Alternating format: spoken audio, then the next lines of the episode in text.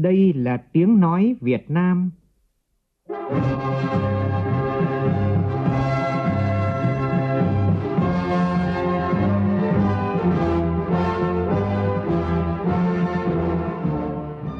Việt Nam. Là tiếng nói Việt Nam phát thanh từ Hà Nội, thủ đô nước Cộng hòa xã hội chủ nghĩa Việt Nam.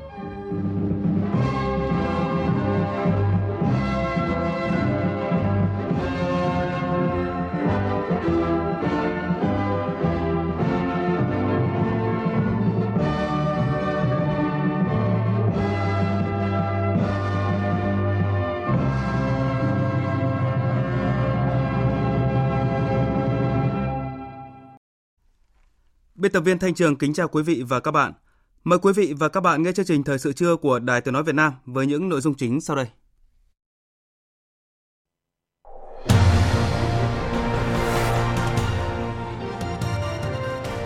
Ghi nhận sáng đầu tiên thực hiện chỉ thị số mười lăm của Thủ tướng Chính phủ hạn chế tụ tập đông người, tạm dừng các dịch vụ kinh doanh không cần thiết để phòng chống dịch covid mười chín. Phần lớn người dân đều đồng lòng chung sức vượt qua đợt cao điểm dịch bệnh.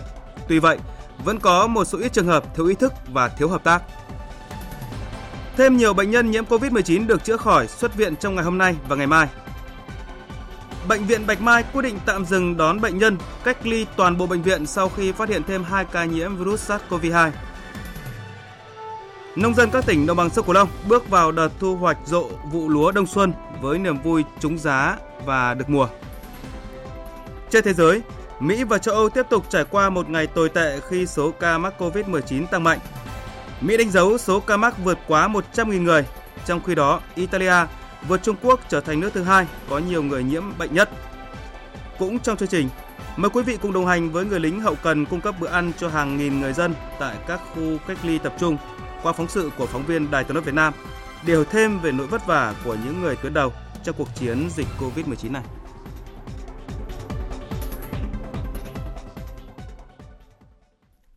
Bây giờ là tin chi tiết.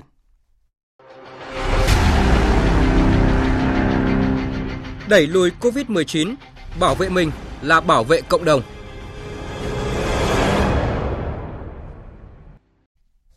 Như chúng tôi đưa tin từ không giờ hôm nay, cả nước bước vào cao điểm chống dịch covid mười chín. Tất cả các địa phương áp dụng biện pháp hạn chế tụ tập đông người. Tại hai thành phố lớn là Hà Nội và Thành phố Hồ Chí Minh, tạm ngưng hoạt động các cơ sở dịch vụ trừ các cơ sở kinh doanh hàng hóa thiết yếu. Cụ thể, dừng các hoạt động hội họp, các sự kiện tập trung trên hai mươi người trong một phòng, không tụ tập từ mười người trở lên ngoài phạm vi công sở, trường học, bệnh viện, yêu cầu thực hiện khoảng cách tối thiểu hai mét giữa người với người tại các địa điểm công cộng. Dừng triệt để các nghi lễ tôn giáo, hoạt động tập trung từ hai mươi người trở lên tại các cơ sở tôn giáo, tín ngưỡng, thờ tự. Dừng tất cả các hoạt động văn hóa, thể thao, giải trí tại các địa điểm công cộng. Tạm đình chỉ hoạt động các cơ sở kinh doanh dịch vụ trên địa bàn, trừ các cơ sở kinh doanh các loại hàng hóa, dịch vụ thiết yếu. Chủ tịch Ủy ban nhân dân thành phố trực thuộc Trung ương quyết định cơ sở kinh doanh dịch vụ cần đóng cửa. Hạn chế việc di chuyển với người dân, nhất là từ các tỉnh thành phố có dịch đến các địa phương khác. Hạn chế các chuyến bay và các hoạt động vận chuyển hành khách từ Hà Nội, Thành phố Hồ Chí Minh đến các nơi khác trên toàn quốc. Tạm dừng hoặc tổ chức lại hoạt động giao thông công cộng để hạn chế đi lại, tập trung đông người trừ các phương tiện vận chuyển hàng hóa. Ghi nhận sáng đầu tiên thực hiện chỉ thị số mười lăm của Thủ tướng Chính phủ hạn chế tụ tập đông người, tạm dừng các dịch vụ kinh doanh không cần thiết để phòng chống dịch covid mười chín. Tại Hà Nội, đa số người dân đều đồng lòng chung sức vượt qua đợt cao điểm dịch bệnh này. Tuy vậy, vẫn có một số ít trường hợp thiếu ý thức và thiếu hợp tác. Phản ánh của phóng viên Nguyên Nhung. Hôm nay, tất cả các tuyến đường của thành phố đều không có xe buýt hoạt động. Các nhà hàng ăn uống, các trung tâm tổ chức sự kiện, các quán cà phê, giải khát trên địa bàn thành phố đã đóng cửa. Các khu vui chơi giải trí trong và ngoài các trung tâm thương mại cũng ngừng phục vụ khách. Hầu hết các cửa hàng không kinh doanh các mặt hàng thiết yếu cũng đóng cửa. Đa số người kinh doanh ủng hộ và chấp hành nghiêm chỉ đạo của chính phủ và quy định của thành phố Hà Nội. Chúng thấy cái việc đóng cửa các cơ sở kinh doanh mà không liên quan đến các mặt hàng thiết yếu này có cần thiết không ạ? Cần thiết đấy. Đảm bảo cái an toàn cho, cho tính mạng con người. Đây đó là cái quan trọng nhất. Tuy nhiên, vẫn còn không ít các cửa hàng như vàng bạc, đồ gỗ, quần áo, nhưng vẫn tiếp tục bán hàng bằng cách đóng hờ cửa ra vào và tắt đèn, mặc dù lượng người mua không nhiều. Cái này là bao nhiêu đấy? Cái này là một trăm bảy mươi. Hôm nay người ta cấm không cho kinh doanh nữa mà sao nhà chị vẫn bán cả? Không, lẽ cả cấm là tụ tập đông người đấy. Chứ còn cái hàng này làm gì có khách mấy đâu mà có tụ tập đông đâu mà cấm. Mặc dù thành phố đã ký ban hành nhiều văn bản, cũng như ngành y tế đã có nhiều khuyến cáo để tự bảo vệ, chăm sóc sức khỏe, đề phòng dịch. Vậy nhưng đến sáng nay, theo ghi nhận của phóng viên, vẫn còn không ít người dân ra ngoài đường mà không đeo khẩu trang, thậm chí có cả người già và trẻ nhỏ. Đây thực sự là nguy cơ trung gian gây lây nhiễm trong cộng đồng. Anh có biết là hôm nay là ngày là hạn chế thì không đi ra đường không anh? Có, đi mua đồ ăn thôi. Sao anh không đeo khẩu trang thế, anh không sợ virus à? À không, ngay gần đây rồi. Nhà cách đây một bước rồi. Sao ông không đeo khẩu trang vào? Tôi ra đây nhà đây mà, tôi không có bệnh gì cả. Vâng, nhưng mà người ta sẽ lây sang ông đấy. À, không sợ. Với ông chắc là phải qua sáu mươi rồi. Đó, mới có tám ba, tám tư rồi. Để công tác phòng chống dịch hiệu quả, trong sáng nay, các đội cảnh sát giao thông trật tự của công an các quận huyện, phường xã trên địa bàn thành phố tiếp tục đi vận động tuyên truyền nhiều tụ điểm, người dân tập trung đông người thể dục, giải tán nhiều hàng quán quanh khu vực. Chính vì vậy, mọi người dân cần nâng cao ý thức chăm sóc sức khỏe bản thân, thực hiện đầy đủ các khuyến cáo của ngành y tế và thành phố Hà Nội để chung tay cùng cả nước đẩy lùi dịch bệnh covid mười chín. Tiếp theo là ghi nhận của phóng viên Vinh Thông tại thành phố Đà Nẵng. Tại quận Hải Châu, từ sáng nay hai mươi tám tháng ba, đa số các cửa hàng, cơ sở kinh doanh dịch vụ ăn uống đồng loạt đóng cửa. Tuy nhiên, tại một số tuyến đường vẫn còn nhiều cửa hàng ăn uống nhỏ, quán cà phê cóc lén lút mua bán, dù trước đó đã được chính quyền địa phương thông báo tạm ngưng hoạt động. Anh Trần Hồng Tuấn ở phường Hòa Cường Bắc, quận Hải Châu cho rằng mình chưa thể bỏ thói quen uống cà phê buổi sáng nên tranh thủ ra quán uống xong về lo việc nhà. Chạy xe thì không có khách, mà ở nhà thì chả biết đi đâu, cho nên là ra uống cà phê rồi ăn cơm trưa thôi chứ không có đi đâu hết. Anh Trần Quang Vinh, chủ quán cà phê Sài Gòn ở đường Tiểu La, quận Hải Châu cho biết chi phí thuê mặt bằng và nhân viên cao, việc đóng cửa quán làm doanh thu giảm mạnh, nhưng chấp hành chủ trương chung của thành phố và thực hiện nghiêm lệnh của Thủ tướng Chính phủ. Anh Vinh đã chuyển từ hình thức kinh doanh từ phục vụ trực tiếp sang bán hàng qua mạng và giao hàng tận nơi. Trước khó khăn chung của cả nước thì giờ kinh doanh mình thì cũng phải chấp nhận thôi. Hiện tại thì mình chuyển hướng là đi ship về cho người ta, mình để số điện thoại rồi giao hàng tận nơi cho khách. Sáng nay, các lực lượng chức năng của thành phố Đà Nẵng tăng cường kiểm tra, nhắc nhở các chủ cơ sở dịch vụ thực hiện nghiêm thông báo của Ủy ban Nhân dân thành phố trong công tác phòng chống dịch covid mười chín. Ông Cao Đình Hải, Chủ tịch Ủy ban Nhân dân phường Nại Hiên Đông, quận Sơn Trà, thành phố Đà Nẵng cho biết. Địa phương thì cũng tuyên truyền rất là quyết liệt, thì đến nay thì cơ bản là người dân cũng hiểu được vấn đề này. Tuy nhiên thì có một bộ phận không chấp hành vấn đề này, địa phương sẽ có các biện pháp xử lý theo quy định của pháp luật. Sáng nay, Bộ Y tế thông báo ghi nhận thêm sáu bệnh nhân dương tính với SARS-xê o vê hai. Như vậy, tính đến thời điểm này, Việt Nam có một trăm sáu mươi chín ca bệnh nhân nhiễm covid mười chín. Ba trong số này được cách ly ngay sau khi nhập cảnh nên không có nguy cơ lây lan ra cộng đồng. Một ca là du khách nước ngoài có mặt tại nhiều địa điểm như Hà Nội, Hà Giang, Huế, Hội An trước khi được phát hiện dương tính với virus SARS-xê o vê hai. Hai ca còn lại là nhân viên cung cấp nước sôi của Bệnh viện Bạch Mai.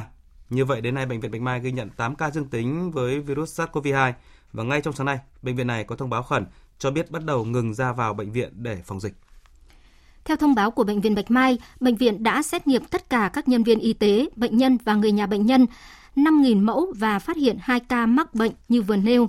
Riêng ba khoa phát hiện có người mắc covid mười chín là khoa thần kinh đã tiến hành xét nghiệm hết tất cả và không có nhân viên nào bị nhiễm.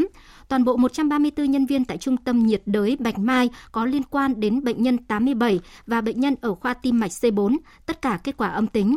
Trước diễn biến mới này, Bệnh viện Bạch Mai tiến hành các biện pháp kiểm soát, tạm dừng đón tiếp bệnh nhân và thực hiện việc cách ly toàn bệnh viện để đảm bảo an toàn cho bệnh nhân, người nhà bệnh nhân và nhân viên bệnh viện.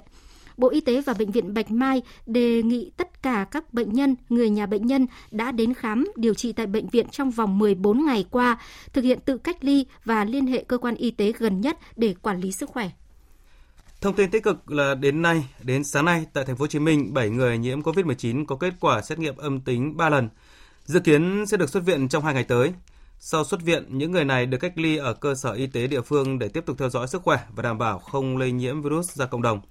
Ngoài ra, có hai mươi mốt bệnh nhân kết quả âm tính hai lần đủ điều kiện khỏi bệnh theo quy định của Bộ Y tế.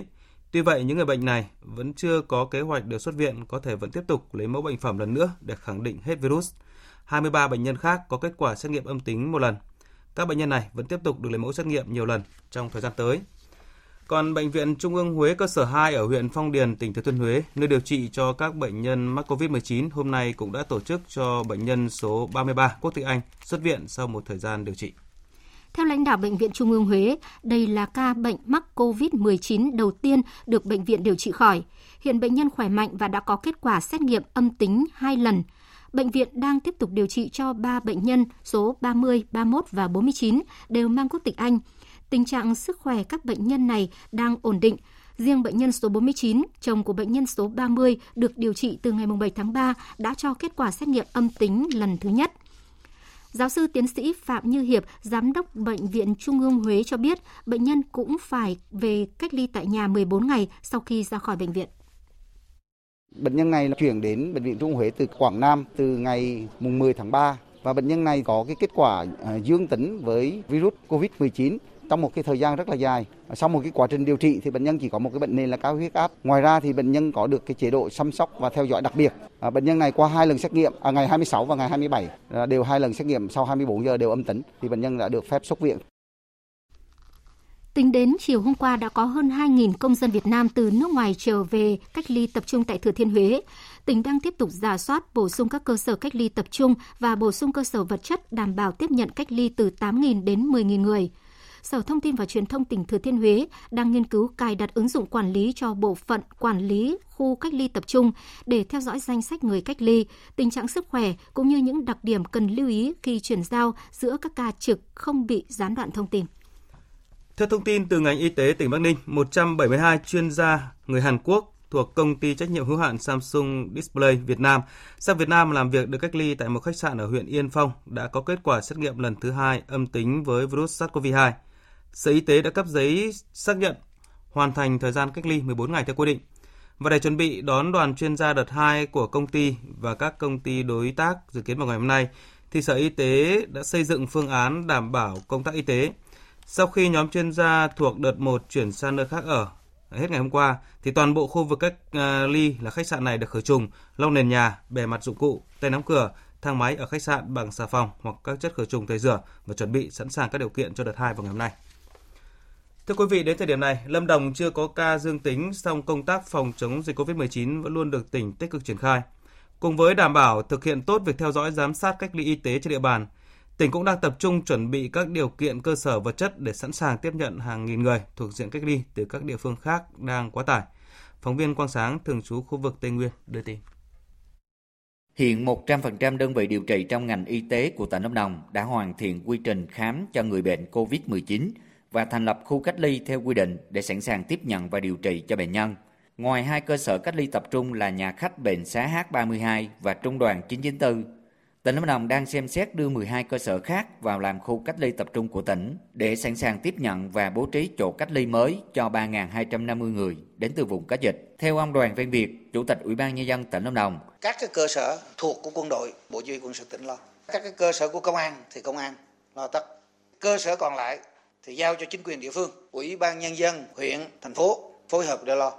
Tức là từ cơ sở vật chất, ăn uống, vân vân.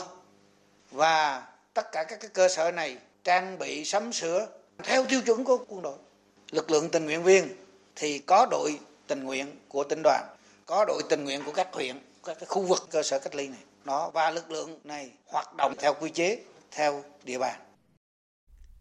Thưa quý vị và các bạn, một người lính xúc cơm bằng xẻng và tất nhiên đó là một chiếc xẻng sạch sẽ bằng inox được làm riêng cho mục đích này. Đây chỉ là một trong số nhiều điều thú vị tại bếp nuôi quân của Tiểu đoàn hai Trường Quân sự Quân đoàn một ở thành phố Tam Điệp, tỉnh Ninh Bình trong nỗ lực chống dịch covid mười chín. À, ngay bây giờ quý vị hãy cùng phóng viên Hoàng Ân tìm hiểu thêm về sự vất vả của những chiến sĩ hậu cần phục vụ người dân tại các khu cách ly tập trung. Câu chuyện bắt đầu từ thời điểm ba giờ sáng nay. Thưa quý vị, bây giờ là ba giờ ba mươi lăm phút của sáng nay. Ở quý vị có thể thấy một không gian yên ắng bởi vì tất cả bây giờ thì đều đang chìm trong giấc ngủ. Vâng, và bây giờ thì tôi đã đến gần khu nhà bếp này. À, quý vị đã bắt đầu có thể nghe thấy những cái tiếng động và một lát nữa thôi thì sẽ có người giải thích cho chúng ta rằng là tiếng động này nó phát ra từ đâu. Cái này đảm bảo chỉ hai trăm năm mươi con đan thôi, còn lò hơi năm trăm thì nó phải là năm trăm con đan đổ lên. Vâng, đấy, nó chỗ nào hơi Nhưng mà hiện tại ở đây là quân số lượng người cách ly nó cỡ tầm sáu trăm đúng không ạ? Đúng rồi, thì bây giờ chúng tôi là phải quận liên tục, tức là nó không được nghỉ. Từ bắt đầu hoạt động từ sáng là bảy giờ sáng hay sáu rưỡi sáng. Đại úy Phạm Quang Trung, chiến sĩ hậu cần tiểu đoàn hai, người trực ca sáng nay vừa giới thiệu tới quý vị về hệ thống lò hơi tại đây. Bên trong khu chế biến có năm chiếc nồi, bốn chiếc thì dùng để nấu cơm, luộc và om thức ăn, một chiếc thì dùng để nấu nước. Để vận hành hệ thống lò hơi và nấu mẻ cơm đầu tiên cho bữa sáng, anh Phạm Quang Trung đã phải dậy từ hai giờ đêm. Lần đầu tiên trong đời tôi thấy việc đảo cơm bằng xẻng làm từ inox sáng loáng. Với những chiếc nồi to đủ nấu ba mươi cân gạo một lúc như thế này thì khó có đôi đũa nào có thể đảo được. Anh Phạm Quang Trung cho biết sáng nay sẽ chỉ có ba món, đó là cơm, thịt kho tàu với trứng chim cút và canh rau ngót. Một mình anh thoăn thoắt vừa nấu cơm vừa kho thịt. Các đồng đội của anh cũng mới chỉ ngủ được ít giờ đồng hồ. Chỉ chừng nửa tiếng nữa, các đồng đội của anh sẽ dậy để chế biến một số đồ ăn khác và rồi làm nhiệm vụ phân chia đồ ăn và đưa đến tận tay đồng bào. Trong đợt cách ly này có khá nhiều chế độ ăn, vì thế các chiến sĩ cũng tất bật hơn. Cái này, thời gian thì phải chuẩn bị sớm hơn. Đấy, nhất là thời gian, cái đồ ăn cơm chay, đấy, đồ cháo, cái đồ ăn có người ăn hoa quả này, riêng, cho nên anh em cũng cố gắng đấy, tạo kiện để dậy sớm hơn và bảo đảm cái thời gian đun nấu cho bà con. Ngay sau khi bữa sáng được đưa đến tận tay người cách ly cũng là lúc các chiến sĩ hậu cần của trường chuẩn bị cho bữa trưa. Một chiến sĩ đang mau chóng vo gạo, trong khi các chiến sĩ khác đã bắt đầu chế biến thực phẩm tươi sống. Đáng chú ý là gà, trứng, cá, đậu phụ, giò chả, rau củ quả. Đa số các thực phẩm phục vụ cho bà con tại khu cách ly đều được chế biến nuôi trồng tại khu tăng gia của nhà trường. Trước khi chế biến, những thực phẩm này đã được kiểm tra đầu vào. Thiếu tá Lê Văn Phi, bếp trưởng bếp nuôi quân tiểu đoàn hai, trường quân sự quân đoàn một cho biết. Khu tăng gia nhà trường đảm bảo và cấp cho chúng tôi. Thực đơn từ trên sắp xếp xuống, còn chúng tôi hàng ngày thực hiện trực tiếp ở đây. Luôn lắng nghe cái ý kiến của bà con. Nếu mà có gì không phù hợp, cái đợt một đấy là một số bà con là rất đông, là cái ý kiến là không muốn ăn canh rau ngót, thì chúng tôi sẽ chuyển, như vậy là chuyển sang rau cải cúc, thì sau đó là bà con rất thích, mà đến bây giờ cũng vậy. Tại trường quân sự quân đoàn một, cả một tháng nay, ba mươi chiến sĩ hậu cần đã phục vụ đồng bào thuộc diện cách ly bắt buộc không ngừng nghỉ. Các anh nuôi quân ở đây hóm hỉnh rằng mệt nhọc đều có thể vượt qua. Điều quan trọng là đồng bào ăn hết cơm và ngon miệng cũng như là khỏe mạnh.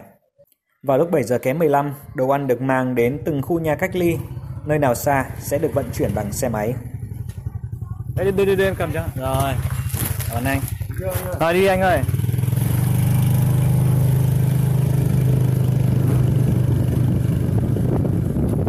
Với nhiều người dân, những bữa ăn của các anh bộ đội quả là ngon. Em Hà Uyên, một du học sinh tại Canada chia sẻ. Nói chung là ba bữa ở đây, bữa nào em cũng ăn đầy đủ ấy ạ, và mỗi khi ăn mình ăn với một tâm thế khác ấy ạ. Mình thực sự cảm thấy là à đây là công sức của rất nhiều người bỏ ra cho mình. Nên là khi mà nhận được đồ ăn em đã ăn không phí phạm đồ ăn ấy ạ. Vâng thưa quý vị, khi quý vị đang nghe phóng sự này thì tại các khu cách ly tập trung do quân đội quản lý, lúc này các cán bộ chiến sĩ và người cách ly tập trung đã ăn xong bữa trưa và nghỉ ngơi. Đều đặn mỗi ngày ba bữa ăn cho hàng trăm và thậm chí là hàng nghìn người. Công việc của các chiến sĩ hậu cần không hề đơn giản. Lò hơi thì vẫn hoạt động liên tục và các anh vẫn không hề ngơi tay. Xin cảm ơn các anh đã lo từng bữa cơm và giấc ngủ cho người dân ở các khu cách ly. Thưa quý vị, Hoa Kỳ là một quốc gia có cộng đồng người Việt lớn trên thế giới. Trong thời gian qua, thì tình hình đại dịch covid mười chín lan rộng đã ảnh hưởng tới tâm lý của một số bộ phận người Việt và du học sinh tại đây. Đại sứ quán Việt Nam và các lãnh sự quán Việt Nam thì đã chủ động triển khai công tác bảo hộ, hỗ trợ công dân vượt qua giai đoạn khó khăn này. Phóng viên Phạm Huân, thường trú tại Mỹ, đưa tin.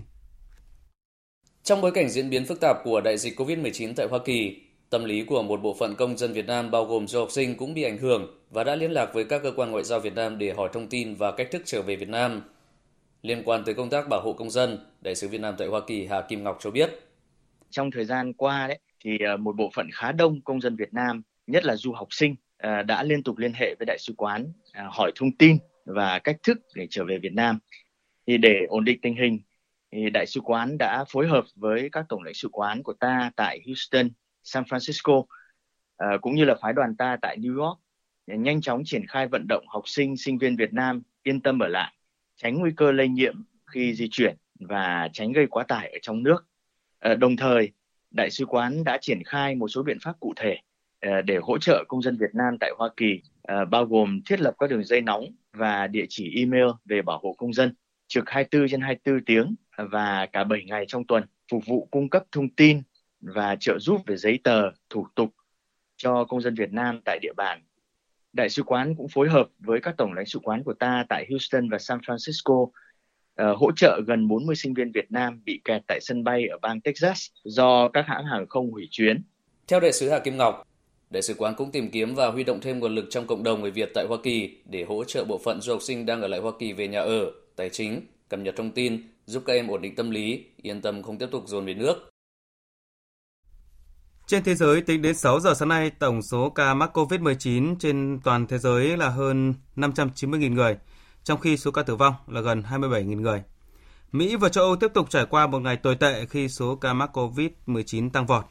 Mỹ đánh dấu số ca mắc vượt quá một trăm nghìn người, trong khi đó Italia vượt Trung Quốc trở thành nước thứ hai có nhiều người nhiễm nhất. Biên tập viên Anh Tuấn tổng hợp. Theo số liệu thống kê mới nhất, tính đến sáng nay giờ Việt Nam, Mỹ đã có một trăm lẻ bốn nghìn một trăm bốn mươi hai ca nhiễm virus SARS-xê o vê hai. Như vậy, Mỹ đang là nước có số ca nhiễm nhiều nhất thế giới. Thống kê mới nhất cũng cho thấy thành phố New York là nơi có nhiều ca nhiễm nhất với hơn một nửa số ca nhiễm của Mỹ. Nhằm đối phó với dịch bệnh, Tổng thống Mỹ Donald Trump cho biết nước này sẽ sản xuất một trăm nghìn máy thở trong vòng một trăm ngày tới. Trước hết, chúng tôi sẽ giao hàng nghìn máy thở, nhưng trong vòng một trăm ngày tới, chúng ta sẽ sản xuất bổ sung một trăm nghìn máy thở. Như vậy, chỉ trong vòng một trăm ngày, chúng ta sẽ sản xuất số máy thở gấp ba lần số lượng được sản xuất trong một năm tại Mỹ. Cùng ngày, lực lượng công binh của lục quân Mỹ thông báo đang cân nhắc khả năng chuyển đổi khoảng một trăm cơ sở tại nước này thành các bệnh viện dã chiến để hỗ trợ cuộc chiến chống dịch bệnh covid mười chín. Tại châu Âu, số ca nhiễm covid mười chín cũng tăng nhanh chóng.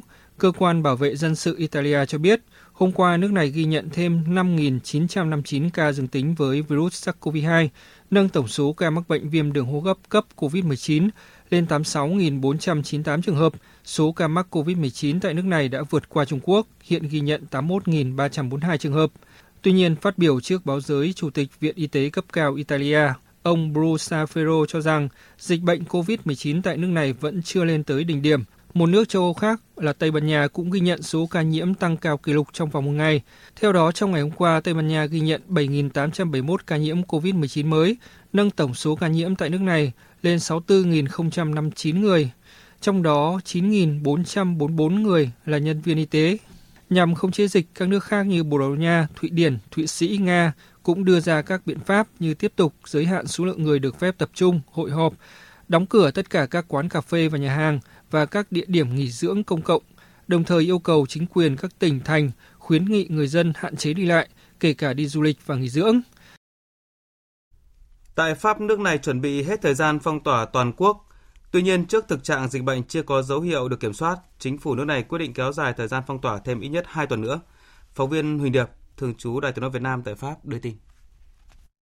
Thủ tướng Pháp Edouard Philippe cho biết, thời hạn phong tỏa toàn quốc sẽ được gia hạn đến ngày mười lăm tháng tư và sau đó có thể tiếp tục được gia hạn tùy theo tình hình thực tế. Kết thúc mười ngày phong tỏa đầu tiên, rõ ràng là nước Pháp mới chỉ ở giai đoạn đầu của dịch. Chính vì vậy, ngày hôm nay được sự đồng ý của Tổng thống, tôi thông báo gia hạn thời gian phong tỏa thêm hai tuần, tính từ thứ ba sắp tới cho đến ngày mười lăm tháng tư. Các quy định đang có hiệu lực sẽ tiếp tục được áp dụng. Thời gian phong tỏa có thể tiếp tục được gia hạn nếu tình hình y tế yêu cầu. Đây là quyết định nằm trong dự đoán của đại đa số người dân Pháp, vì trước đó ít ngày, Hội đồng khoa học, đơn vị tư vấn cho Tổng thống và chính phủ Pháp đã khuyến cáo nước này cần kéo dài thời hạn phong tỏa toàn quốc lên khoảng sáu tuần tính từ ngày mười bảy tháng ba, tức là bốn tuần nhiều hơn so với dự kiến. Các quy định nghiêm ngặt sẽ tiếp tục được triển khai. Theo số liệu được Bộ Nội vụ Pháp công bố chiều ngày hai mươi sáu tháng ba, cảnh sát nước này đã tiến hành tổng cộng ba phẩy bảy triệu cuộc kiểm soát việc đi lại của người dân, xử phạt hai trăm hai mươi lăm nghìn trường hợp vi phạm. Tính đến ngày hai mươi bảy tháng ba, có tổng cộng ba mươi ba nghìn người được xác định dương tính với SARS-xê o vê hai thông qua xét nghiệm. Trong số các ca bệnh nặng tại Pháp, ngày càng xuất hiện nhiều người trẻ tuổi hơn. Hiện tại có bốn mươi hai người đang được hồi sức cấp cứu là dưới ba mươi tuổi, Bộ Y tế Pháp kêu gọi những người trẻ tuổi, đặc biệt những người trong độ tuổi từ bốn mươi đến dưới sáu mươi, cần phải cảnh giác và gọi cấp cứu ngay nếu có các triệu chứng nguy hiểm như khó thở hay thở dốc. Trong ngày hai mươi bảy tháng ba, nước Pháp tiếp tục ghi nhận hai trăm chín mươi chín ca tử vong liên quan covid mười chín, với tổng cộng gần hai nghìn ca tử vong kể từ đầu mùa dịch. Thời sự vê o vê, nhanh, tin cậy, hấp dẫn. Mời quý vị và các bạn nghe tiếp chương trình Thời sự trưa của Đài Tiếng nói Việt Nam. Thưa quý vị, sự kiện tắt đèn hưởng ứng giờ trái đất năm nay sẽ diễn ra từ hai mươi giờ ba mươi phút đến hai mươi mốt giờ ba mươi phút hôm nay, ngày hai mươi tám tháng ba trên toàn thế giới. Tại nước ta, chương trình do Quỹ Quốc tế về Bảo vệ Thiên nhiên W W F Việt Nam tổ chức dưới sự bảo trợ của Bộ Công Thương và Bộ Tài nguyên và Môi trường. Ông Trịnh Quốc Vũ, Phó Vụ trưởng Vụ Tiết kiệm Năng lượng và Phát triển Bền vững, Bộ Công Thương cho biết, do ảnh hưởng của dịch covid mười chín sẽ không tổ chức các hoạt động đông người như đạp xe cổ động hay đêm sự kiện tắt đèn giờ trái đất tại nhiều thành phố lớn trên cả nước. Thay vào đó là các hoạt động trực tuyến online trên các website của các đơn vị tổ chức sự kiện và bảo trợ như W W F, Bộ Công Thương, Bộ Tài nguyên và Môi trường, các doanh nghiệp liên quan và mạng xã hội. Với cái điều kiện cụ thể của năm hai không hai không này là do cái diễn biến phức tạp của dịch covid mười chín, cho nên ngay từ trong văn bản tháng hai thì chúng tôi cũng đã lưu ý các địa phương và các doanh nghiệp là lựa chọn những cái hình thức hưởng ứng chiến dịch trái đất là phù hợp với điều kiện của các đơn vị và địa phương mình, à, trên cơ sở là tăng cường các cái công tác mà truyền thông qua truyền hình, qua đài phát thanh và đặc biệt là qua mạng internet là một cái phương tiện hết sức là phát triển trong thời buổi hiện nay, cũng như là lưu ý về cái chuyện là có những giải pháp phù hợp để giảm thiểu cái nguy cơ lây nhiễm trong cộng đồng. Thế thì với cái vai trò đó thì cùng với Bộ Tài nguyên Môi trường thì chúng tôi hy vọng là chiến dịch giờ trái đất năm hai không hai không này thì mặc dù về mặt hình thức truyền thông thì có những cái thay đổi khá là nhiều so với các năm trước, nhưng chúng tôi vẫn hy vọng là sẽ nhận được cái sự quan tâm và hưởng ứng bằng những cái việc hết sức là cụ thể của cộng đồng, doanh nghiệp và toàn người dân trên cả nước. Bộ Tài chính vừa trình Chính phủ dự thảo nghị định gia hạn nộp thuế và tiền thuê đất. So với bản dự thảo trước đó, bản dự thảo lần này đã bổ sung nhiều lĩnh vực được gia hạn. Ước tính số tiền gia hạn nộp thuế lên tới hơn tám mươi nghìn hai trăm tỷ đồng, cao hơn so với số dự kiến trước đó là hơn ba mươi nghìn tỷ đồng. Các tháng gia hạn sẽ giảm nguồn thu ngân sách nhà nước nhưng sẽ nộp vào thời điểm cuối năm nên về tổng thể không tác động tới nguồn thu ngân sách của nhà nước. Điểm đáng chú ý tại dự thảo nghị định là việc bổ sung quy định gia hạn thời hạn nộp thuế thu nhập doanh nghiệp quyết toán của năm hai không một chín. Theo Luật Quản lý thuế, doanh nghiệp phải quyết toán sau chín mươi ngày kể từ ngày kết thúc năm tài chính. Đến nay, đã đến thời điểm quyết toán của cơ quan thuế. Tuy nhiên, để hỗ trợ trực tiếp cho các doanh nghiệp, Bộ Tài chính đề xuất gia hạn tiền thuế thu nhập doanh nghiệp phải nộp theo quyết toán của năm hai không một chín và thời hạn gia hạn là năm tháng. Nếu doanh nghiệp đã nộp thì trừ vào khoản thuế khác nộp ngân sách nhà nước. Về tiền thuê đất, dự thảo nghị định gia hạn thời hạn nộp tiền thuế đất đối với số tiền thuê đất phải nộp kỳ đầu năm hai không hai không của doanh nghiệp, tổ chức, cá nhân đang được nhà nước cho thuê đất trực tiếp theo quy định. Hợp đồng của cơ quan nhà nước có thẩm quyền dưới hình thức trả tiền thuê đất hàng năm mà trên quyết định hợp đồng cho thuê đất có mục đích sản xuất, kinh doanh thuộc các ngành kinh tế nêu trên. Riêng với doanh nghiệp nhỏ và siêu nhỏ thì được gia hạn toàn bộ tiền thuê đất phải nộp kỳ đầu năm hai không hai không của doanh nghiệp. Thời gian gia hạn là năm tháng kể từ ngày ba mươi mốt tháng năm năm hai không hai không. Bộ Lao động Thương binh và Xã hội vừa ban hành văn bản hướng dẫn trả lương ngừng việc cho người lao động do dịch covid mười chín. Theo đó, thì trường hợp người lao động phải nghỉ việc tạm thời do tác động của dịch bệnh sẽ được trả lương theo thỏa thuận với doanh nghiệp nhưng không thấp hơn mức lương tối thiểu vùng. Cụ thể, các trường hợp lao động là người nước ngoài trong thời gian chưa được quay trở lại doanh nghiệp làm việc theo yêu cầu của cơ quan có thẩm quyền. Người lao động phải ngừng việc trong thời gian thực hiện cách ly theo yêu cầu của cơ quan có thẩm quyền. Người lao động phải ngừng việc do doanh nghiệp hoặc bộ phận doanh nghiệp không hoạt động được vì chủ sử dụng lao động hoặc những người lao động khác cùng với doanh nghiệp, bộ phận doanh nghiệp đó đang trong thời gian cách ly hoặc chưa được quay trở lại doanh nghiệp làm việc sẽ được nhận mức lương không thấp hơn mức lương tối thiểu ở vùng đó. Trường hợp doanh nghiệp gặp khó khăn về nguồn nguyên liệu, thị trường, dẫn tới không bố trí đủ việc làm, người sử dụng lao động có thể tạm thời chuyển người lao động làm công việc khác so với hợp đồng lao động. Nếu thời gian ngừng việc kéo dài ảnh hưởng đến khả năng chi trả của doanh nghiệp, thì người sử dụng lao động và người lao động có thể thỏa thuận tạm hoãn thực hiện hợp đồng lao động. Thưa quý vị và các bạn, nông dân các tỉnh đồng bằng sông Cửu Long đang bước vào vụ thu hoạch lúa vụ đông xuân và thời điểm thu hoạch rộ. Nhiều diện tích lúa được tổ chức sản xuất tốt, tuân thủ khuyến cáo của ngành nông nghiệp, chủ động ứng phó với hạn mặn xâm nhập đã và đang thu về mùa vụ bội thu. Thậm chí có diện tích thu về lợi nhuận từ ba mươi lăm đến bốn mươi triệu đồng một hectare. Ghi nhận của phóng viên Đài Truyền hình Việt Nam thường trú tại khu vực đồng bằng sông Cửu Long.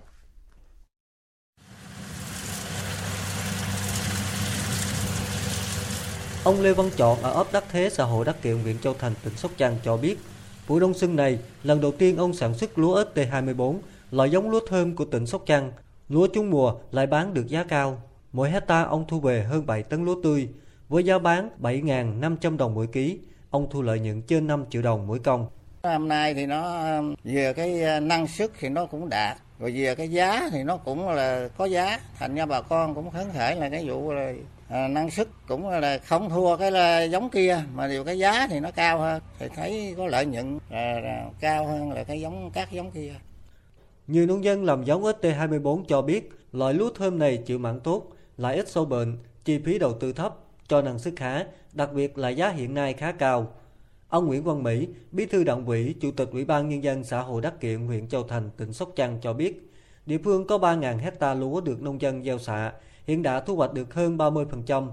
Cái giải pháp đầu tiên đó là xả cơ cấu giống nào chịu được hạn mặn và cái năng suất nó đảm bảo cũng như là đáp ứng được cái nhu cầu của thị trường. Cái thứ hai đó là mình tính toán tới cái chuyện là lịch thời vụ, hay làm sao cái lịch thời vụ của bà con à, xuống giống sớm hơn một chút à, so với những năm trước để làm sao mình à, chủ động ứng phó. Cái giải pháp thứ ba đó là trong quá trình bà con xuống giống và sản xuất đó, thường xuyên phối hợp với trạm quản lý thủy nông để có cái phương án là vận hành cống một cách chủ động nhất.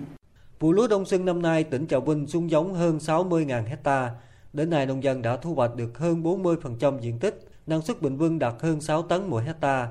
Với giá thu mua lúa hiện nay, dù không lãi nhiều như vụ đông xuân năm ngoái, nhưng nông dân vẫn đảm bảo có lãi không dưới ba mươi phần trăm. Mở rộng điều tra vụ án buôn lậu năm mươi bảy nghìn tấn quặng sắt xảy ra tại cửa khẩu quốc tế Lào Cai, Cơ quan An ninh Điều tra Bộ Công an vừa khởi tố bắt tạm giam ba cán bộ Tổng cục Hải quan và một phó giám đốc Trung tâm Công nghệ Địa chất khoáng sản. bốn người này bị khởi tố về tội danh lợi dụng chức vụ quyền hạn trong khi thi hành công vụ. Trong đó có ba người là cán bộ của Tổng cục Hải quan, gồm Phùng Như Tùng, trưởng Trung tâm Phân tích, Cục Kiểm định Hải quan, Hoàng Huy Huân, cán bộ Trung tâm Phân tích, Cục Kiểm định Hải quan, Lê Khánh Hương, cán bộ chi Cục Kiểm định Hải quan một, Cục Kiểm định Hải quan. Người thứ tư là bà Lê Thị Thanh Hương, Phó Giám đốc Trung tâm Công nghệ Địa chất khoáng sản, Viện Khoa học Địa chất và Khoáng sản, Bộ Tài nguyên và Môi trường. Trước đó, từ tháng tám năm ngoái, Cục Điều tra chống buôn lậu, Tổng cục Hải quan đã ra quyết định khởi tố vụ án buôn lậu và chuyển hồ sơ vụ án đến Cơ quan An ninh Điều tra Bộ Công an để tiến hành điều tra theo thẩm quyền. Thưa quý vị, trong bối cảnh tình hình dịch bệnh covid mười chín vẫn đang diễn biến phức tạp, vấn đề buôn bán, tiêu thụ động vật hoang dã đã và đang nhận được sự quan tâm nhiều hơn của chính phủ, của các cơ quan quản lý nhà nước để ngăn chặn các đại dịch trong tương lai. Và mới đây, Thủ tướng Nguyễn Xuân Phúc đã có công văn chỉ đạo Bộ Nông nghiệp và Phát triển Nông thôn phối hợp với Bộ Tài nguyên và Môi trường, Bộ Công an, Bộ Thông tin và Truyền thông cùng các bộ ban ngành liên quan khẩn trương soạn thảo chỉ thị của Thủ tướng Chính phủ nghiêm cấm mua bán, tiêu thụ động vật hoang dã trước ngày mùng một tháng tư tới. Biên tập viên Đài Truyền hình Việt Nam đề cập. Sau hơn ba tháng xuất hiện dịch viêm đường hô hấp cấp covid mười chín, dù các nhà khoa học vẫn chưa chắc chắn một trăm phần trăm việc virus SARS-xê o vê hai có nguồn gốc từ động vật hoang dã, nhưng có một thực tế đáng lo ngại là sự xuất hiện và lây lan của dịch bệnh tương tự do chủng virus corona gây ra như SARS, MERS trong thời gian qua đều có liên quan đến động vật hoang dã như dơi, cẩy hương, lạc đà, tê tê. Theo các chuyên gia, việc cần ngăn chặn ngay việc săn bắn, buôn bán, giết mổ và tiêu thụ động vật hoang dã để phòng ngừa những bệnh dịch covid mười chín cũng như dịch bệnh mới trong tương lai. Trong đó, cần quản lý chặt hoạt động của các trang trại gây nuôi thương mại động vật hoang dã. Liên quan đến vấn đề này, theo Trung tâm Giáo dục Thiên nhiên E N V, việc quản lý hoạt động của các trang trại gây nuôi thương mại động vật hoang dã được cấp phép là vấn đề nổi cộm nhất hiện nay và cần được giải quyết triệt để toàn diện. E N V cho biết, Theo khảo sát hai mươi sáu cơ sở gây nuôi động vật hoang dã có quy mô lớn tại Việt Nam do e en vê thực hiện trong nhiều năm, cho thấy một trăm phần trăm cơ sở được khảo sát đều có dấu hiệu nhập lậu động vật hoang dã ở những mức độ khác nhau. Bà Bùi Thị Hà, Phó Giám đốc e en vê đề xuất. i en vê đề xuất các cơ quan quản lý nhà nước sửa đổi, hoàn thiện các văn bản quy phạm pháp luật có liên quan để có thể quản lý chặt chẽ quy trình xác nhận bảng kê lâm sản, truy xuất nguồn gốc của các loài động vật hoang dã, đặc biệt là các loài động vật hoang dã nguy cấp quý hiếm tại các cơ sở gây nuôi nhằm ngăn chặn tình trạng mua bán giấy phép vận chuyển động vật hoang dã trái phép. Và đồng thời thì chúng tôi cũng đề nghị là các cơ quan có thẩm quyền sẽ phối hợp với cơ quan chức năng địa phương, các cơ quan khoa học có chuyên môn về động vật hoang dã để tiến hành kiểm tra đột xuất các cơ sở gây nuôi có dấu hiệu vi phạm pháp luật đã được i en vê và các tổ chức cá nhân phản ánh để có thể đánh giá điều kiện nuôi nhốt, cơ sở vật chất kỹ thuật trong tương quan so sánh với cái số lượng động vật hoang dã được xuất bán, vận chuyển. Từ đó thì tìm ra sai phạm và xử lý nghiêm các cơ sở, các đối tượng có dấu hiệu vi phạm. Còn tại buổi tọa đàm trực tuyến với chủ đề ngăn chặn sự lây lan của dịch bệnh covid mười chín và hoàn thiện pháp luật về quản lý động vật hoang dã vừa diễn ra tại Hà Nội, trong báo cáo của Cục Kiểm lâm cho thấy tình trạng săn bắt, buôn bán, giết mổ và tiêu thụ động vật hoang dã vẫn diễn biến phức tạp ở nhiều nơi, đặc biệt là hành vi trà trộn động vật hoang dã có nguồn gốc bất hợp pháp vào động vật hoang dã gây nuôi để buôn bán, giết mổ. Các hoạt động này nếu không được kiểm soát chặt chẽ sẽ luôn tiềm ẩn nguy cơ truyền nhiễm dịch bệnh cho con người. Tại tọa đàm, ông Trịnh Lê Nguyên, Giám đốc Trung tâm Con người và Thiên nhiên đề xuất cần quy trách nhiệm của người đứng đầu địa phương nếu để xảy ra tình trạng buôn bán động vật hoang dã. Một số ý kiến khác đề nghị về lâu dài, Quốc hội cần có nghị quyết hoặc chính phủ ban hành nghị định đủ mạnh trong lĩnh vực bảo vệ động vật hoang dã tại Việt Nam, tiến tới cấm việc kinh doanh, giết thịt và tiêu thụ các loài động vật hoang dã. Thời sự vê o vê, nhanh, tin cậy, hấp dẫn. Tiếp theo chương trình, biên tập viên Đài Tiếng nói Việt Nam điểm lại các sự kiện vấn đề trong nước nổi bật diễn ra trong tuần.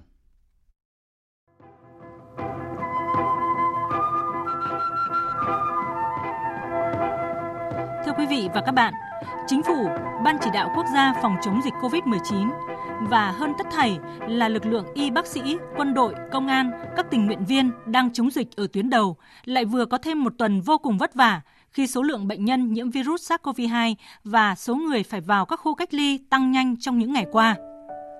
Rưng rưng và xót xa khi nhận thông tin đã có các bác sĩ, nhân viên ngành y nhiễm virus, nhưng vẫn có hàng trăm lá đơn của các y bác sĩ đã nghỉ hưu và các sinh viên y khoa xung phong đến tuyến đầu của chiến trường chống dịch. Rưng rưng khi xem những bức ảnh các chiến sĩ công an, quân đội, những lực lượng phục vụ cách ly mệt nhoài với hộp cơm đạm bạc, hay ngủ thiếp đi trên các bậc tam cấp, trên những mảnh bìa các tông ghép vội.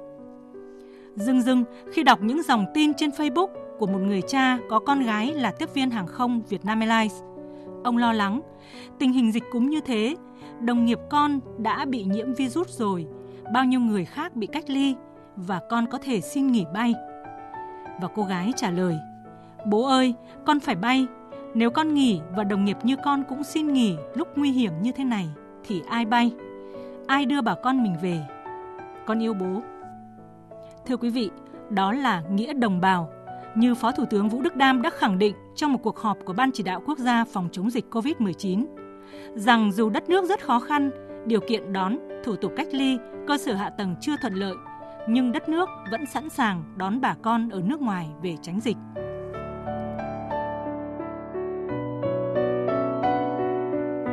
Thưa quý vị, thưa các bạn, đặt đất nước vào thời chiến, chống dịch như chống giặc, Thường trực Chính phủ trong tuần này đã duy trì liên tục các cuộc họp về công tác phòng chống dịch covid mười chín. Làm việc với Cục Quân y Bộ Quốc phòng, Thủ tướng Nguyễn Xuân Phúc khẳng định quân đội luôn ở những nơi đầu sóng ngọn gió trong phòng chống đại dịch covid mười chín. Quân đội của chúng ta luôn là trụ cột của quốc gia, đặc biệt khi đất nước lâm nguy, giặc giã, thiên tai, dịch bệnh nguy hiểm, thì vai trò chủ đạo, tính chất nòng cốt của quân đội càng được thể hiện rõ hơn và phát huy mạnh mẽ.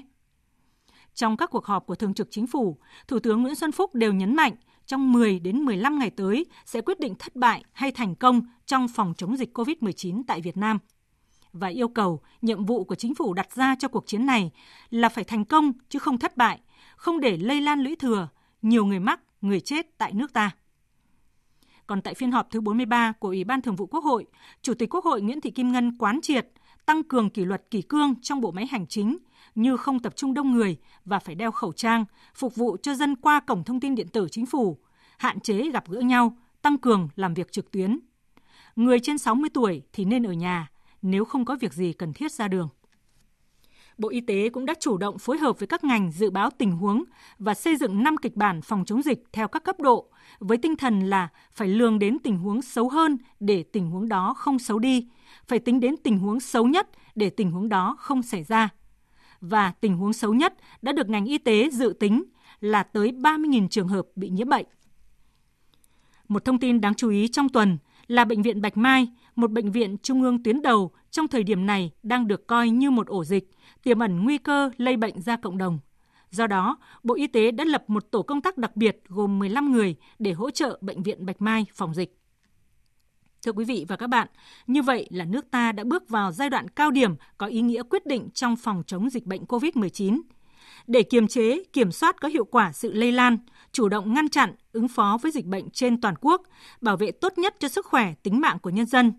Trong ngày hôm qua, Thủ tướng Chính phủ đã ra chỉ thị quyết liệt thực hiện đợt cao điểm phòng chống dịch covid mười chín, trong đó yêu cầu các địa phương từ không giờ hôm nay, hai mươi tám tháng ba đến hết ngày mười lăm tháng tư áp dụng các biện pháp dừng các hoạt động hội họp, các sự kiện tập trung trên hai mươi người trong một phòng, không tụ tập từ mười người trở lên ngoài phạm vi công sở, trường học, bệnh viện. Yêu cầu thực hiện khoảng cách tối thiểu hai mét giữa người với người tại các địa điểm công cộng. Dừng triệt để các nghi lễ tôn giáo, hoạt động có tập trung từ hai mươi người trở lên tại các cơ sở tôn giáo, tín ngưỡng, thờ tự. Dừng tất cả các hoạt động văn hóa, thể thao, giải trí tại các địa điểm công cộng. Tạm đình chỉ các hoạt động cơ sở kinh doanh dịch vụ trên địa bàn, trừ các cơ sở kinh doanh các loại hàng hóa dịch vụ thiết yếu. Tuần này, kỷ niệm tám mươi chín năm ngày thành lập Đoàn Thanh niên Cộng sản Hồ Chí Minh hai mươi sáu tháng ba. Đoàn viên thanh niên trong cả nước không tổ chức meeting đông người theo yêu cầu phòng chống dịch. Lần đầu tiên không tổ chức lễ kỷ niệm ngày thành lập đoàn, không làm lễ ra quân tháng thanh niên, thì các hoạt động thể hiện sức mạnh, tinh thần xả thân cống hiến vì cộng đồng, vì đất nước của thanh niên vẫn rất đẹp, rất sáng ở khắp nơi giữa đại dịch nguy hiểm. Đây chính là ví dụ tiêu biểu nhất cho việc chủ động thay đổi linh hoạt của hoạt động đoàn trước bối cảnh thực tế. Và đó là hình ảnh đẹp, thuyết phục ở thời điểm này khi nói về khát vọng cống hiến, khát vọng chống dịch Covid của người trẻ trên khắp chiều dài đất nước. Khát vọng tự thân và tâm thế chủ động để thực hiện khát vọng ấy là hai từ khóa đầy ý nghĩa mà Bí thư thứ nhất Trung ương Đoàn Lê Quốc Phong gợi ra cho các bạn trẻ trong buổi đối thoại trực tuyến hôm hai mươi sáu tháng ba vừa qua. Theo đó, quan trọng nhất, khát vọng phải trở thành nhu cầu tự thân của mỗi bạn trẻ. Mỗi người hãy suy nghĩ về điều đó và đặt mục tiêu khát vọng sống cao đẹp để chinh phục. Một tháng thanh niên bất thường giữa một thế giới đang thay đổi dữ dội trước đại dịch sẽ kéo theo biết bao biến đổi của đời sống này. Đến lúc buộc mỗi người chúng ta phải nghĩ khác và hành động khác. Thưa quý vị và các bạn, trong tuần, dịch covid mười chín có thêm những diễn biến phức tạp. Nhưng rốt cuộc thì ổ dịch tại Bệnh viện Bạch Mai hay chính quyền quận Tây Hồ để xảy ra tình trạng lễ phủ đông người lại không phải là những sự kiện gây náo loạn dư luận. Sự kiện mà chúng tôi muốn nói đến ở đây là đề nghị dừng xuất khẩu rồi lại đề nghị tiếp tục xuất khẩu gạo của Bộ Công Thương. Chưa bàn đến chuyện nên hay không nên xuất khẩu gạo, nhưng trong bối cảnh chống dịch như chống giặc như hiện nay thì mọi phát ngôn, hành động của những cơ quan có thẩm quyền phải hết sức thận trọng. Thận trọng không chỉ ở việc chính xác về số liệu, có cân nhắc các yếu tố chủ quan, khách quan, bối cảnh trong nước, quốc tế để tham mưu cho chính phủ có những quyết sách sáng suốt. Thận trọng trong thời chiến còn phải tính tới tâm tư, tình cảm, suy nghĩ của người dân. Ấy vậy mà Bộ Công Thương giữ vai trò quan trọng trong vấn đề này lại tiền hậu bất nhất vì chưa nắm bắt được số liệu như giải thích sau đó là điều rất khó hiểu. Cuối cùng thì Thủ tướng Chính phủ đã chấm dứt sự náo loạn không đáng có trên thị trường từ sự tắc trách của Bộ Công Thương bằng yêu cầu tạm dừng ký mới hợp đồng xuất khẩu gạo, đồng thời lập đoàn kiểm tra liên ngành để kiểm tra, đánh giá về nguồn cung thóc gạo, tình hình xuất khẩu gạo và thực hiện dự trữ. Đây là một quyết định đúng đắn và cần thiết trong bối cảnh hiện nay. Quý vị và các bạn vừa nghe biên tập viên Đài Tiếng Nói Việt Nam điểm lại những sự kiện vấn đề trong nước nổi bật diễn ra trong tuần. Phần cuối chương trình là trang tin đầu tư tài chính và trang tin thể thao. trang tin đầu tư tài chính. Các biên tập viên Thành Trung và Xuân Lan xin kính chào quý vị và các bạn. Tuần qua, trong khi giá vàng thế giới nhích nhẹ thì giá vàng trong nước lại chao đảo liên tục. Phiên giao dịch cuối tuần, giá vàng miếng bật lên trên bốn mươi tám triệu đồng một lượng. Giá vàng miếng ét gi xê tăng tới bốn trăm năm mươi nghìn đồng một lượng ở chiều mua vào và tăng năm trăm năm mươi nghìn đồng một lượng ở chiều bán ra, niêm yết ở mức bốn mươi bảy triệu hai trăm nghìn đồng ở chiều mua vào và bán ra là bốn mươi tám triệu đồng một lượng. Giá vàng dòng Thăng Long của công ty Bảo Tín Minh Châu giao dịch ở mức bốn mươi lăm triệu một trăm năm mươi nghìn đồng một lượng chiều mua vào và bán ra là bốn mươi sáu triệu một trăm năm mươi nghìn đồng một lượng, tăng ba trăm hai mươi nghìn đồng một lượng ở chiều mua vào và tăng sáu trăm bảy mươi nghìn đồng một lượng ở chiều bán ra so với phiên giao dịch trước. Trong tháng ba này, tổng lượng giao dịch chuyển tiền nhanh liên ngân hàng giá trị nhỏ qua Công ty Cổ phần Thanh toán Chuyển mạch Quốc gia Việt Nam tăng hơn ba mươi hai phần trăm so với tháng hai. Điều này cho thấy khách hàng đã có sự dịch chuyển từ chi tiêu bằng tiền mặt sang các kênh thanh toán không dùng tiền mặt nhằm hạn chế những tác động tiêu cực từ dịch covid mười chín. Theo số liệu từ Cục Đầu tư nước ngoài, Bộ Kế hoạch và Đầu tư, do ảnh hưởng của dịch covid mười chín, thu hút đầu tư trực tiếp nước ngoài ép đê i của Việt Nam trong quý một năm nay chỉ đạt tám phẩy năm mươi lăm tỷ đô la Mỹ, bằng bảy mươi chín phẩy một phần trăm so với cùng kỳ năm ngoái. Tuy nhiên, vốn ép đê i giải ngân vẫn giữ ổn định với ba phẩy tám mươi lăm tỷ đô la Mỹ. Dịch covid mười chín đang tạo ra những con sóng dữ trên thị trường tài chính chứng khoán Việt Nam. Kể từ khi bắt đầu giao dịch năm mới Canh Tí, vê en Index đã giảm kỷ lục hai trăm sáu mươi tư phẩy hai mươi lăm điểm, tương ứng gần hai mươi tám phần trăm. Tuy nhiên, trong cơn dông bão đó vẫn có những điểm sáng của một số cổ phiếu lội ngược dòng ngoạn mục. Tiêu biểu có thể kể đến các mã cổ phiếu có đà tăng trưởng bền vững, thể hiện nội lực như ét hát bê, đê en em và i đê giê. Đầu tư tài chính biến cơ hội thành hiện thực. Đầu tư tài chính biến cơ hội thành hiện thực. Thưa quý vị và các bạn, những tháng đầu năm nay, thị trường bất động sản nước ta đang phát triển chậm lại so với những tháng cuối năm. Trong khi đó, câu chuyện nguồn vốn và dòng tiền vẫn khiến các nhà đầu tư băn khoăn khi đầu tư vào bất động sản. Dòng vốn từ các tổ chức tín dụng chảy vào bất động sản tiếp tục bị siết chặt theo yêu cầu của Ngân hàng Nhà nước. Lộ trình siết tín dụng bất động sản đã chính thức được chốt lại sau ba năm khởi động. Vậy lĩnh vực nào đang được các nhà đầu tư quan tâm trong tình hình hiện nay? Phóng viên Thành Trung có cuộc trao đổi với chuyên gia kinh tế tiến sĩ Nguyễn Chí Hiếu về vấn đề này. Mời quý vị và các bạn cùng nghe. Thị trường bất động sản nước ta từ đầu năm đến nay chứng kiến sự sụt giảm ở tất cả các phân khúc, ngay cả phân khúc nhà ở dành cho người có thu nhập trung bình. Vậy theo ông, nguyên nhân nào dẫn đến tình trạng nói trên ạ? Việc mà bất động sản chững lại nó có nhiều lý do, nhưng mà tôi nghĩ là tại một vài phân khúc thì cái nguồn cung nó đang vượt cầu. Điều thứ hai nữa là nó tùy thuộc rất nhiều vào cái chu kỳ của nền kinh tế toàn cầu và nền kinh tế Việt Nam. Thì hiện tại với những cái biến động trên nền kinh tế toàn cầu nó đang tác động đến nền kinh tế Việt Nam và nó tác động đến thị trường bất động sản. Thì tình hình hiện tại là với những người mà có thu nhập thấp, hoặc là chẳng hạn như sinh viên mới ra trường hoặc là những người mới khởi nghiệp thì mua một căn nhà là rất khó. Thứ nhất là lãi suất của Việt Nam là một cái loại suất lãi suất thả nổi. Khi mua nhà đó, người ta có thể vay mười năm, hai mươi năm, thậm chí ba mươi năm. Nhưng mà trong thời gian mà vay đó thì cái lãi suất không cố định. Nó được điều chỉnh theo một cái công thức, chẳng hạn thường thường các công thức của các ngân hàng dùng là lấy uh, lãi suất huy động của những ngân hàng lớn cộng lại chia bình quân, và từ cái cơ sở đó họ cộng thêm một cái biên độ uh, lãi suất nữa từ ba cho đến năm phần trăm. Và cứ như thế thì trong hai mươi năm tới, khi mà tôi vay một cái món mua nhà hai mươi năm tới thì cái lãi suất huy động của các ngân hàng nó biến động lên xuống, và từ đó cái lãi suất cho vay cũng biến động theo đó. Thì tôi hy vọng là trong tương lai mình có cái thị trường vốn để có thể cơ cấu lại lãi suất, cái cơ cấu thị trường lãi suất để có một những cái lãi suất cố định cho người mua nhà trong một thời gian dài. Vậy theo ông, trong tình hình hiện nay thì các nhà đầu tư sẽ đầu tư vào cái lĩnh vực nào? Cái câu hỏi là trong tình trạng như thế này thì người dân có những cái kênh lựa chọn, kênh đầu tư lựa chọn khác.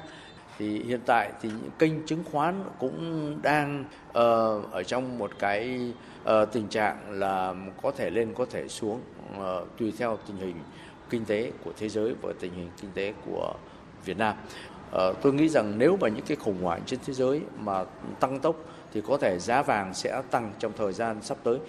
Xin cảm ơn chuyên gia kinh tế Nguyễn Chí Hiếu về cuộc trao đổi vừa rồi.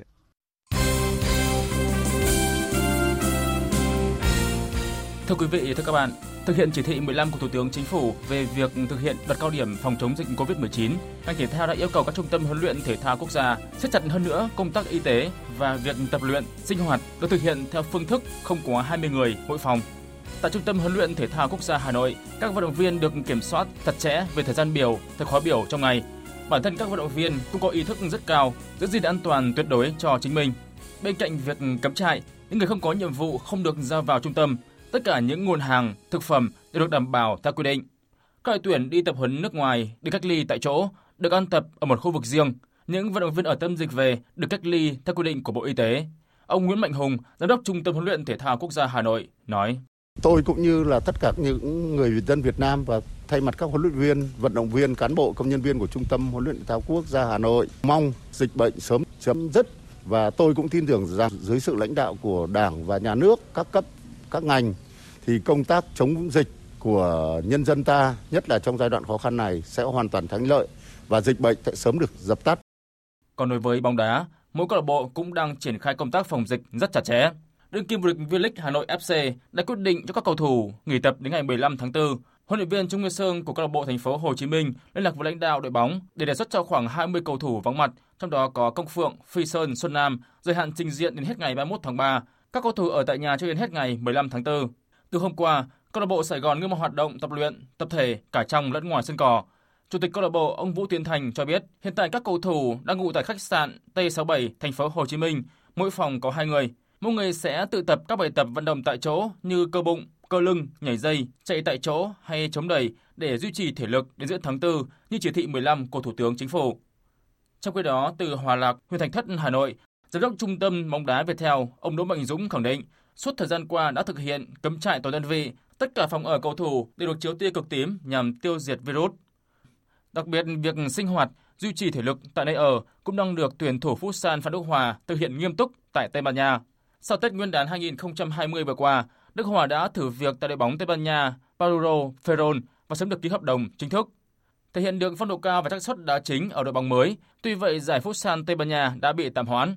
Đức Hòa cho biết: Họ đang ở thành phố Ferron, Tây Ban Nha cùng hai người đồng đội đó là Takita và Morioka, hai cầu thủ người Nhật Bản.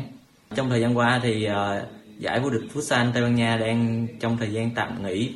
Hòa cùng với hai người đồng đội sinh hoạt tại nhà cũng như tập luyện và theo giáo án của câu lạc bộ để có thể giữ được cái thể trạng và thể lực tốt nhất, sẵn sàng cho việc giải đấu quay trở lại. Trong thời gian vừa qua, Hòa và hai người đồng đội chỉ đi ra ngoài khi mà À, cần mua những cái thực phẩm cũng như những cái nhu yếu phẩm cần thiết dành cho bản thân mình. Dịch covid mười chín ở Tây Ban Nha cũng như là Việt Nam và trên toàn thế giới đang diễn biến rất là phức tạp.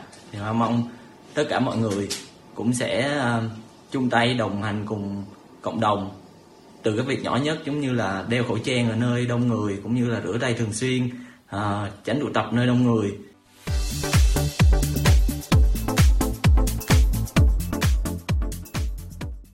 Chuyển sang các thông tin thể thao đáng chú ý khác. Theo bảng xếp hạng mới nhất của Liên đoàn bóng đá thế giới FIFA, tuyển nữ Việt Nam bị rớt ba bậc xuống hạng ba mươi lăm thế giới, song vẫn giữ hạng sáu châu Á và vẫn ngồi hậu ở khu vực Đông Nam Á. Tuyển nữ Thái Lan xuống hạng ba mươi chín, còn tuyển Myanmar xếp hạng bốn mươi lăm thế giới. Ở khu vực châu Á, tuyển nữ Australia vẫn dẫn đầu hạng bảy thế giới, nhưng vị trí thứ hai có sự thay đổi khi tuyển Cộng hòa Dân chủ Nhân dân Triều Tiên vươn lên chiếm chỗ của tuyển nữ Nhật Bản. Liên đoàn bóng đá Đông Nam Á a ép ép đã quyết định dời lại một số giải đấu được dự kiến tổ chức trong bốn tháng tới, cùng giải bóng đá nữ Đông Nam Á hai không hai không dự kiến tổ chức tại Philippines vào tháng năm. Ba giải đấu tiếp theo sẽ phải chuyển sang thời gian khác cùng giải u mười tám nữ, giải u mười sáu nam và giải u mười chín nam. Theo quyết định của a ép ép, một số giải đấu quan trọng khác vẫn tiếp tục diễn ra vào cuối năm, trong đó có giải Futsal Đông Nam Á và a ép ép Suzuki Cup. Hôm qua, tay vợt nam số một thế giới Novak Djokovic đã quyết định dành tặng một triệu euro cho quê hương Serbia để mua sắm thêm các trang thiết bị y tế cần thiết hỗ trợ công tác chống dịch covid mười chín.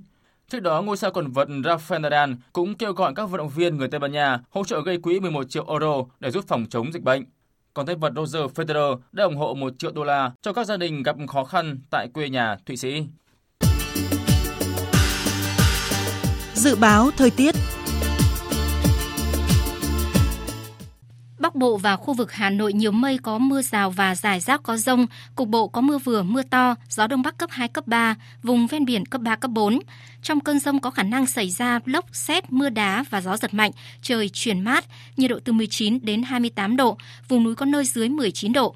Các tỉnh từ Thanh Hóa đến Thừa Thiên Huế, phía Bắc nhiều mây, có mưa rào và dông rải rác, phía Nam có mây, chiều nắng, chiều tối và đêm có mưa rào và dông vài nơi, gió Đông Bắc đến Tây Bắc cấp hai, cấp ba.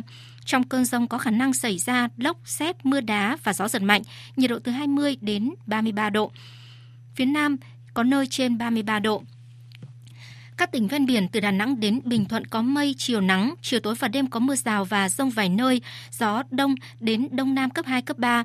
Trong cơn dông có khả năng xảy ra lốc, sét và gió giật mạnh, nhiệt độ từ hai mươi tư đến ba mươi tư độ, phía Bắc có nơi trên ba mươi tư độ. Tây Nguyên và Nam Bộ có mây, chiều nắng, có nơi có nắng nóng, chiều tối và đêm có mưa rào và dông vài nơi, gió Đông cấp hai, cấp ba. Trong cơn dông có khả năng xảy ra lốc, sét, mưa đá và gió giật mạnh, nhiệt độ từ mười chín đến ba mươi tư độ, có nơi trên ba mươi lăm độ. Tiếp theo là dự báo thời tiết biển. Vịnh Bắc Bộ có mưa rào và dông vài nơi, tầm nhìn xa trên mười ki lô mét, gió Đông Bắc cấp sáu, giật cấp bảy, biển động.